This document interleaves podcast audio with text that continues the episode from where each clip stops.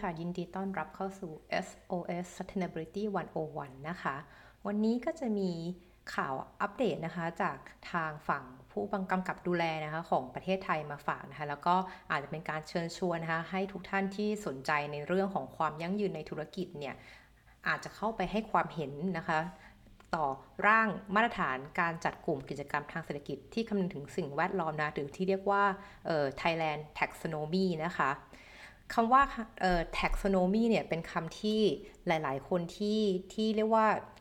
อาจจะไม่คุ้นเคยกับคำเฉพาะคำนี้นะคะก็อาจจะคิดว่าเอ๊ะมันเกี่ยวกับอะไรเรื่องภาษีหรือเปล่านะคะ ซึ่งจริงๆแล้วไม่ใช่นะคะว่า taxonomy เนี่ยมันคือเป็นเทอมหรือเป็นเป็นคำที่ใช้แทนการเหมือนจัดประเภทนะคะจัดประเภทกลุ่มของเอ่อเรียกว่ามาช่วยกันนิยาม ไอ้คำว่าเช่นธุรกิจสิ่งแวดล้อมธุรกิจสีเขียวเนี่ยไอ้คำว่าเขียวเนี่ยมันต้องประกอบด้วยปัจจัยอะไรบ้างเหมือนมานั่งตกลงกันนะคะ ทีนี้ Thailand Taxonomy เนี่ยก่อนที่จะเข้าถึงรายละเอียดเนี่ยก็ต้องแจ้งว่าเรื่องนี้เป็นเรื่องที่ทางกรตนะคะทางธนาคารแห่งประเทศไทยนะคะ ร่วมกับหลาย ๆ องค์กรหน่วยงานนะในการปั้นเอกสารตัวนี้ขึ้นมานะซึ่งเพิ่งเผยแพร่ไปในวันที่ 26 ธันวาคม 2565 นะคะ ก็คือเรียกได้ว่าช่วงคริสต์มาสหรือก่อนปีใหม่ที่ผ่านมานี่เองนะคะ แล้วก็อันนี้จะเป็นเรียกว่าเป็นเอกสารฉบับร่างนะคะ มีความยาวประมาณ 86 หน้านะคะที่ก็เปิดแพร่นะคะ อยู่ในอินเทอร์เน็ตนะคะ เดี๋ยวยังไงอาจจะเดี๋ยวจะแปะลิงก์ให้นะคะแล้วก็ทางทางของธนาคารเนี่ยก็มี QR code นะคะ เดี๋ยวแปะ QR code ให้ในในคลิปนี้ด้วยก็ได้นะคะ เพื่อที่ว่าถ้าเกิดใครสนใจนะคะ ที่จะไปแสดงความคิดเห็นนะคะ เพราะว่าการ ระบุนิยามนะของ Thailand Taxonomy เนี่ยในเรื่องของการทำธุรกิจอย่างยั่งยืน หรือเป็นมิตรต่อสิ่งแวดล้อมเนี่ยจะเป็นสิ่งที่บังคับใช้ต่อเนื่องไปนะคะ ก็ถ้าท่านใดสนใจจะให้ความเห็นนะคะ เพราะว่าจะมีผลกระทบต่อธุรกิจของท่านในอนาคตเนี่ยก็เข้าไปให้ความเห็นได้นะคะจนถึงวันที่ 26 มกราคมนี้นะคะ ก็เชิญชวนนะว่าใครสนใจเนี่ยลองเข้าไปดูนะคะ โดยตรงนี้เนี่ยก็อยากจะขอทางคิดว่าทางธนาคารประเทศไทย แล้วก็ทางกรตเนี่ยก็ยินดีจะ รับฟังนะคะความเห็นเหล่านี้นะคะ ก่อนอื่นนะคะอาจจะขอเท้าความนิดนึงนะคะว่าการที่จะจะทำ Thailand Taxonomy เนี่ยก็ได้รับการสนับสนุนนะคะจาก International Finance Corporation นะคะหรือ IFC นะคะแล้วก็มี Climate Bonds นะ Initiative นะคะหรือ CBI เนี่ยก็เป็นที่ปรึกษานะคะของธนาคารประเทศไทยแล้วก็กรตนะคะที่มาช่วยเรียกว่า ปรับปรุงนะคะ แล้วก็พัฒนา Thailand Taxonomy นะคะ ขึ้นมานะคะ โดยที่ทั้งสององค์กรเนี่ยก็เคยทำ taxonomy ลักษณะเนี้ยให้กับหลายประเทศนะคะ ทีนี้สิ่งหนึ่งเลยนะคะ ที่ก่อนที่ประเทศไทยจะมีตัวคำว่า Thailand Taxonomy เนี่ยแล้วที่มาที่ไปนะคะ ก็ต้องบอกว่าทางประเทศไทยเราเนี่ยก็ไม่ได้ทำเรื่องนี้อยู่ก็อยากจะทำเรื่องนี้มาโดยไม่มีเหตุมีผลนะคะ แต่ทั้งนี้ทั้งนั้นเนี่ยถ้าใครคุ้นเคยหรือว่า เคยทำงานหรือว่าได้ยินข่าวนะของ ESG มาบ้างเนี่ยจะเห็นได้ว่าทางสหภาพยุโรปเนี่ยเขามีการจัดทำสิ่งที่เรียกว่า EU taxonomy เนี่ยมานานแล้วนะคะ แล้วก็เหมือนจะเป็นแม่แบบหรือเป็นต้นแบบให้กับประเทศอื่นในการทำตามนะคะ ซึ่งตอนนี้ในแถบเอเชียเนี่ยก็มีบางประเทศที่ทำแล้วนะคะ ถ้าจำไม่ผิดเนี่ยส่วนหนึ่งก็จะเป็นของเกาหลีใต้นะที่เรียกว่า K taxonomy เนี่ยก็มีการทำตัวนิยามในเรื่องของการทำธุรกิจสีเขียวขึ้นมานะคะ ก่อนที่จะเข้าไปถึงไปถึงร่างตัวนี้ของประเทศไทยนะคะ ก็จะขอพูดถึงของ EU taxonomy ก่อนนะคะตัว EU taxonomy เนี่ยก็จะต้องบอกว่านะคะหลักการเนี่ยเขาก็ต้องเล่าว่าทางสหภาพยุโรปเนี่ยเขาเป็นประเทศที่ถ้าเขาไม่รวมกันเนี่ยเขาจะแทบไม่มีอำนาจต่อรองใช่ไหมเพราะว่าแต่ละประเทศเนี่ยถ้าดูตามขนาด ดูทั้งจำนวนประชากรเนี่ยแต่ละประเทศก็ไม่ได้มีคนเยอะขนาดนั้นถ้าเทียบกับทางประเทศจีน ประเทศอินเดีย อินโดนีเซียอย่างเงี้ยนะคะหรือแม้แต่สหรัฐอเมริกาเนี่ยเขาแทบจะทำอะไรไม่ได้เลย ถ้าเกิดไปถูกถูกตลาดโลกโดยการไปเดี่ยวๆ อย่างประเทศเยอรมนีเองเนี่ยที่เขาถือว่าใหญ่ในระดับหนึ่งในในในสหภาพยุโรปเนี่ยก็มีประชากรประมาณ 85 ล้านคนเลยอย่างเงี้ยค่ะขนาดประเทศก็ไม่ได้ใหญ่มากนะคะ ดังนั้นเนี่ยก็เลยต้องมีการรวมกลุ่มกันเพื่อให้มีความ มีอำนาจต่อรองมากขึ้นในเวทีโลกนะคะ ดังนั้นเนี่ยการเริ่มต้นของตัว taxonomy ของ EU เนี่ยก็เพื่อให้ทุกประเทศเนี่ยที่ต่างชาติต่างภาษาต่างวัฒนธรรม แล้วก็มีระดับการพัฒนาทางเศรษฐกิจไม่เท่ากันเนี่ยมาเข้าใจให้ตรงกันนะ ถ้าคุณจะทำการค้าขายการแลกเปลี่ยนมีเศรษฐกิจร่วมกันเนี่ยให้มาตกลงให้เข้าใจว่าไอ้คำว่าเศรษฐกิจสีเขียวเนี่ย ออ้เขียวของคุณกับเขียวของเราเนี่ยมันเท่ากันไหมนะคะ ก็เลยเป็นที่มาเริ่มต้นว่าเออเรามาตกลงกันว่า EU taxonomy เนี่ยถ้าเราจะเน้นนะคะเรื่องการผลักดันให้การกิจการทางเศรษฐกิจเนี่ยเป็นสีเขียวมากขึ้นเนี่ยมีอะไรบ้างที่เรานับว่าเป็นความยั่งยืนต่อสิ่งแวดล้อมนะคะเรียกว่าความยั่งยืนเนี่ยมันก็ต้องดูผลกระทบเนาะทั้งสิ่งแวดล้อมแล้วก็สังคมนะคะ ตรงนี้เนี่ยเขาก็จะเริ่มนะคะ โดยการบอกว่าเราจะนับนะคะว่าสิ่งกิจการทางเศรษฐกิจเหล่านี้ ช่วยส่งผลกระทบที่ดีต่อสิ่งแวดล้อมก็ต่อเมื่อมันตอบโจทย์ 1 ใน 6 จุดประสงค์ หรือเป้าประสงค์ดังกล่าวนี้นะคะ โดยโดย objective นะคะ หรือว่าจุดประสงค์ของ EU taxonomy ด้านสิ่งแวดล้อมเนี่ยก็มี 6 หัวข้อนะคะ โดยหัวข้อแรกเนี่ยพูดถึงเรื่องของของการ climate change mitigation คือการเรียกว่าลดทอนผลกระทบ หรือว่าแม้แต่การป้องกันอะไรอย่างนี้นะคะผลกระทบที่เกิดจาก climate change เกิดจากโลกร้อนนะที่เห็นชัดก็เรื่องแบบบางที่ก็มีพายุถี่มากขึ้นที่อเมริกาอย่างนี้เป็นต้นนะคะหรือมีน้ำท่วมบ่อยครั้งมากขึ้น และท่วมแต่ละครั้งก็รุนแรงกว่าเดิม หรือบางที่น้ำแล้งปกติเป็นหน้าแล้งแค่ 3 เดือน ตอนนี้ก็เป็น 6 เดือนขึ้นมาอย่างนี้ค่ะ เราจะมีวิธีการแก้กิจกรรมทางเศรษฐกิจอะไรที่ช่วยลดทอนปัญหาตรงนี้ได้บ้างนะคะ objective ที่ 2 พูดถึงเรื่อง climate change adaptation คือว่าถ้าสิ่งเหล่านี้มันจะเกิดต่อเนื่องมันมันมันคงจะไม่สามารถปรับอะไรแพทเทิร์นของอากาศได้คำถามคือถ้าอากาศจะเปลี่ยนเป็นเป็นแรงไม่ใช่สามเดือนแล้วแรงหกเดือนแล้วงั้นเราจะปรับตัวให้เข้ากับสิ่งที่เปลี่ยนแปลงไปนี้อย่างไรได้บ้างนะคะ อันนี้ก็คือเป็นกิจกรรมเศรษฐกิจที่ถ้ามีการออกแบบให้ช่วยเหลือตรงนี้ได้เนี่ยก็จะนับว่าข้อเป้าหมายของ EU taxonomy นะคะ อันที่3นะคะก็มีการพูดถึงเรื่อง การใช้นะคะเขาบอกว่า sustainable use นะคะ and protection of water and marine resources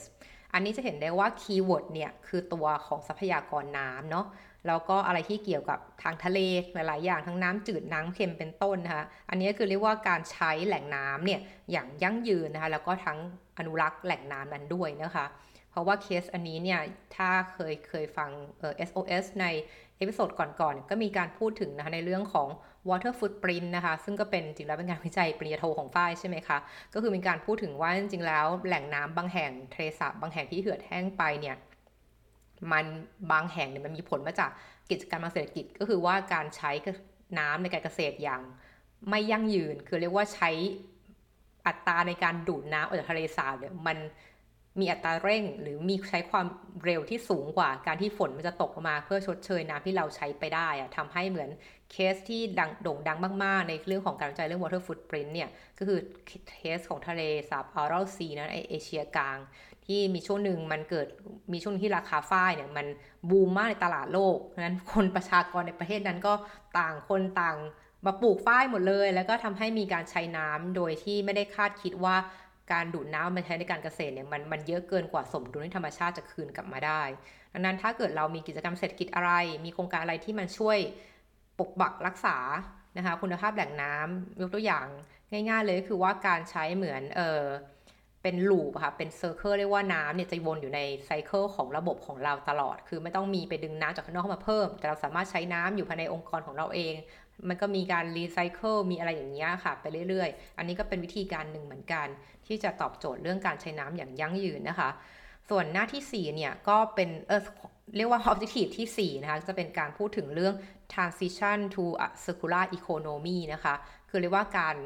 มีเป้าหมายนะคะถ้าเกิดการมาเศรษฐกิจขององค์กรเนี่ยช่วยทำให้การปรับตัวเนี่ยของการทำธุรกิจเนี่ยไปสู่เศรษฐกิจแบบ เรียกว่าไงดี เป็นวงกลม เศรษฐกิจที่ที่ที่ไม่ก่อให้เกิด ขยะเป็นต้นนะถ้าเกิดเราเข้าใจคำว่า circular อย่างเงี้ยค่ะ circular economy เนี่ยทุกคนก็จะเข้าใจว่าเออการทำอย่างไร ให้ถ้าในอุดมคติเลยคือขยะต้องไม่เกิดขึ้น คือทำไมมันต้องมีขยะด้วย ในเมื่อทุกสิ่งทุกอย่างที่อยู่ในอยู่ในเอิมสินค้าของเราอย่างเงี้ยค่ะ ประกอบสินค้าของเราอย่างเงี้ยมันมันมันทำได้ไหมที่ทุกอย่างเนี่ยมันมันจะต้องถูกใช้งานไปไม่เกิดเป็นขยะ คำถามตรงนี้จะมันก็จะมาลงที่เรื่องของการทำบรรจุภัณฑ์นะคะแพคเกจจิ้งเนี่ยว่าแพคเกจจิ้งเนี่ยมันจำเป็นไหม หรือมันจะเป็นต้องมีการห่อ 3 ชั้นไหม หรือห่อ 1 ชั้นมันก็ใช้ได้แล้ว นั้นตรงนี้ค่ะ ถ้าเกิดว่าเศรษฐกิจเรียกว่ากิจกรรม หรือการโครงการอะไรขององค์กรเนี่ยมันตอบโจทย์ตรงนี้ก็จะนับว่าเข้าเหตุผลแถวๆนี้ได้นะคะ ว่าการพยายามช่วยให้ ธุรกิจแทนที่จะใช้บรรจุภัณฑ์เยอะๆ ตอนนี้ก็เหลือแค่อย่างเดียว หรือว่าบรรจุภัณฑ์ที่ใช้ตอนนี้ก็กลายเป็นบรรจุภัณฑ์ที่สามารถย่อยสลายได้ อย่างรวดเร็วในธรรมชาติอย่างนี้เป็นต้นนะคะ แล้วจุดประสงค์ที่5ค่ะก็พูดถึงเรื่องของ pollution นะ พูดถึงเรื่อง pollution prevention and control นะคะ ก็คือเรียกว่าการเจาะไปที่กลุ่มของมลพิษนะคะ มลภาวะต่างๆ ที่เกิดขึ้นจากกิจกรรมทางเศรษฐกิจเป็นต้นนะคะ หลักๆเลยก็ถ้ากี่คนไทยคุ้นเคยตอนนี้คือ PM 2.5 ใช่ไหมคะ ก็ก็จะเป็นส่วนหนึ่งเหมือนกันที่พูดถึง ไม่ว่าจะเป็นการมลพิษจัดป่องควันของในโรงงานนะคะในในในแถบอุตสาหกรรมอย่างนี้นะคะ หรือแม้แต่เรื่องของการควบคุมมลพิษอย่างเงี้ยค่ะที่ปล่อยปล่อยน้ำเสีย ปล่อยขยะที่เป็นสารพิษเนี่ยสารเคมีอย่างเงี้ยคุณจะควบคุมมันอย่างไร ให้มันแน่ให้มันแน่ใจได้ว่ามันจะไม่ออกไปสู่ระบบธรรมชาตินะคะ แล้วจุดประสงค์สุดท้ายเนี่ยก็คือการพูดถึงเรื่อง protection and restoration of biodiversity and eco ecosystem นะคะ อันนี้จะเห็นได้ว่าจะมองภาพใหญ่นะคะ มองในเรื่องของตัวที่เป็นระบบนิเวศนะคะ ระบบความหลากหลายทางชีววิทยา ความหลากหลายทางนิเวศวิทยาเป็นต้นนะคะไม่ว่าจะเรื่องของการสูญพันธุ์นะคะ ของสัตว์บางชนิดนะคะ หรือว่าอย่างในยุโรปเนี่ยจะมีการพูดถึงเรื่องคุณพึ่ง นะคะพึ่งที่บินผสมเกสรเนี่ยมากเลยทีเดียว เพราะว่าเหมือนมีการตรวจพบว่าประชากรพึ่งเนี่ยเริ่มเริ่มลดจำนวนลงเรื่อยๆ ซึ่งจะมีผลอย่างมากในการผสมเกสรนะคะซึ่งก็สุดท้ายแล้วถ้าตามห่วงโซ่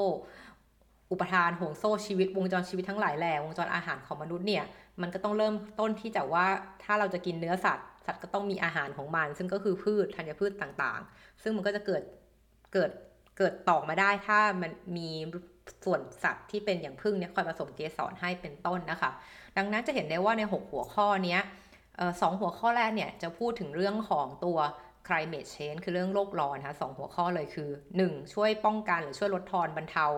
อะไรทำนองนี้นะคะที่เกิดจากผลกระทบทางด้านที่เกิดจาก climate change ส่วนอันที่2เนี่ยจะเป็นเรื่องของเออถ้ามันแก้อะไรไม่ได้แล้ว งั้นเราจะอยู่กับมันอย่างไรนะคะ ก็คือเรื่องของ adaptation การปรับตัวนะคะ หลังจากที่เราก็ลดทอนผลกระทบไปแล้วอะไรอย่างนี้นะคะ ก็เป็น objective 1กับ objective ที่ 2 ที่พูดถึงเรื่องโลกร้อนนะคะส่วนข้อที่ 3 จะเน้นโฟกัสที่ทะเลน้ำนะคะแหล่งน้ำจืดน้ำเค็มทั้งหลายทั้งหมดเนี้ยก็เป็นส่วนที่เป็นโฟกัส หรือเป็นจุดประสงค์หลักของอันที่ข้อที่ 3 ส่วนข้อที่4เนี่ยถ้าให้มองเร็วๆเนี่ยแฟก็มองว่ามันคือการจัดการเรื่องการใช้ทรัพยากรนะคะไม่ว่าจะเป็นเพราะว่าการพูดถึงเศรษฐกิจหมุนเวียนอย่างเงี้ยนะคะ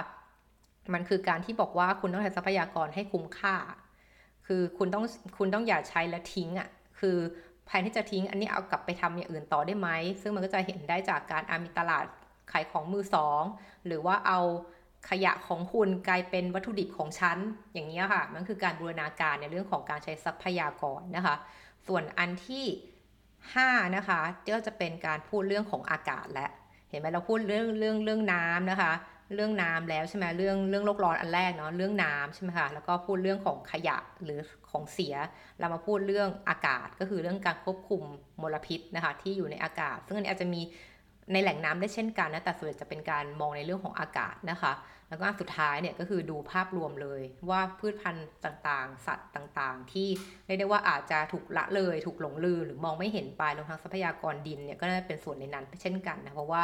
การที่มีดินที่ไม่มีคุณภาพเนี่ยมันก็ส่งผลต่อการเกษตรของของหลาย ๆ กิจกรรมทางธุรกิจนะคะดังนั้นอันนี้เนี่ยก็คือเรียกว่าเป็น EU taxonomy นะคะ ด้าน environmental objective นะคะ ทั้งหมด 6 ข้อเลยนะคะ ซึ่งสิ่งสำคัญก็คือว่าการทำหลักการของเขาส่วนหนึ่งจากที่บอกว่า 1 คุณจะบอกว่าคุณเป็นธุรกิจสีเขียวนะคะสีเขียวได้เนี่ยคุณต้องทำตามจุดประสงค์ข้อใดข้อหนึ่งหนึ่งในหกนี้นะคะ หลังจากนั้นแล้วเนี่ยถ้าคุณทำข้อหนึ่งได้ดีแล้วเนี่ยหรือคุณทำข้อที่คุณเลือกมาเนี่ยได้ดีแล้ว มันในขณะเดียวกันการที่คุณทำสิ่งที่ดีต่อข้อข้อหนึ่งมันต้องไม่ก่อให้เกิดผลกระทบเชิงลบต่อข้อ5อย่างเงี้ยเป็นต้นนะคะ คือเรียกได้ว่าคุณต้องไม่ทำเรียกเขาเรียกว่า no significant harm นะคะ คือเรียกว่าต้องไม่เกิดอันตราย หรือว่าไปเหมือนทำดีในข้อหนึ่งแต่ไอการทำข้อหนึ่งเนี่ยมาส่งผลเสียต่อข้อ 5 อันเนี้ยไม่ได้ จะไม่หนักนะดังนั้นเนี่ยมันคือการต้องมองภาพรวมนิดหนึ่งอย่ามองเป็นไซโลนะคะ แล้วก็แล้วก็ข้อที่3เนี่ยเขาจะบอกว่าคุณทีเรียอันเนี้ยนอกเหนือจาก 1ใน6เนี้ยต้องทำนะเรื่องมาอันหนึ่งนะคะแล้วทำแล้วต้องไม่ส่งผลร้ายต่อที่เหลือนะถ้าทำข้อนี้แล้ว สิ่งต่อมาคือว่าถึงแม้ว่า EU เนี่ยจะพูดถึงเรื่องของสิ่งแวดล้อม แต่เขาก็บอกว่าคุณต้องบรรลุนะคะเรียกว่าความคาดหวังขั้นต่ำในเรื่องของการรักษาสิทธิมนุษยชนนะคะ ก็คือเรียกว่า meet minimum safeguards นะคะ ก็คือเรียกได้ว่ากิจการทางเศรษฐกิจของคุณเนี่ย มันต้องไม่ไปละเมิด สิทธิมนุษยชนนะคะไม่ต้องไม่ไปใช้แรงงานเด็ก ต้องไม่ใช้ไม่ใช้แรงงานที่มันเหมือนแรงงานต่างด้าวอย่างไม่เป็นธรรมนะคะหรือแรงงานทาสอย่างนี้นะคะ หรือแม้แต่การมีผลกระทบเชิงลบนะคะต่อชุมชน เช่น เหมือนคุณกับคุณจะต้องการสักปลูกป่าแบบดิบชื้นอะไรอย่างเงี้ย โดยใช้โปรเจกต์นี้ 50 ปีเงี้ยค่ะ อันนี้ฟังแล้วก็เออเป็นอะไรที่ดีนะต้องการพื้นที่ป่ามากขึ้นและป่าที่แบบยั่งยืนป่าที่แบบอะอีก 50 ปีป่าเนี้ยต้องเติบโตอะไรอย่างเงี้ยค่ะ แต่ถ้าคุณทำแล้วไอ้ป่าที่ว่าเนี่ยคนไปเวนคืนที่ดินของชาวบ้านอย่างเงี้ยค่ะไปไล่ชาวบ้านพื้นถิ่นออกจากพื้นที่อย่างเงี้ย อันนี้มันก็ถือว่ามันก็ต้องพิจารณานะว่าผลประโยชน์ที่ได้เนี่ยมันกระทบต่อสังคม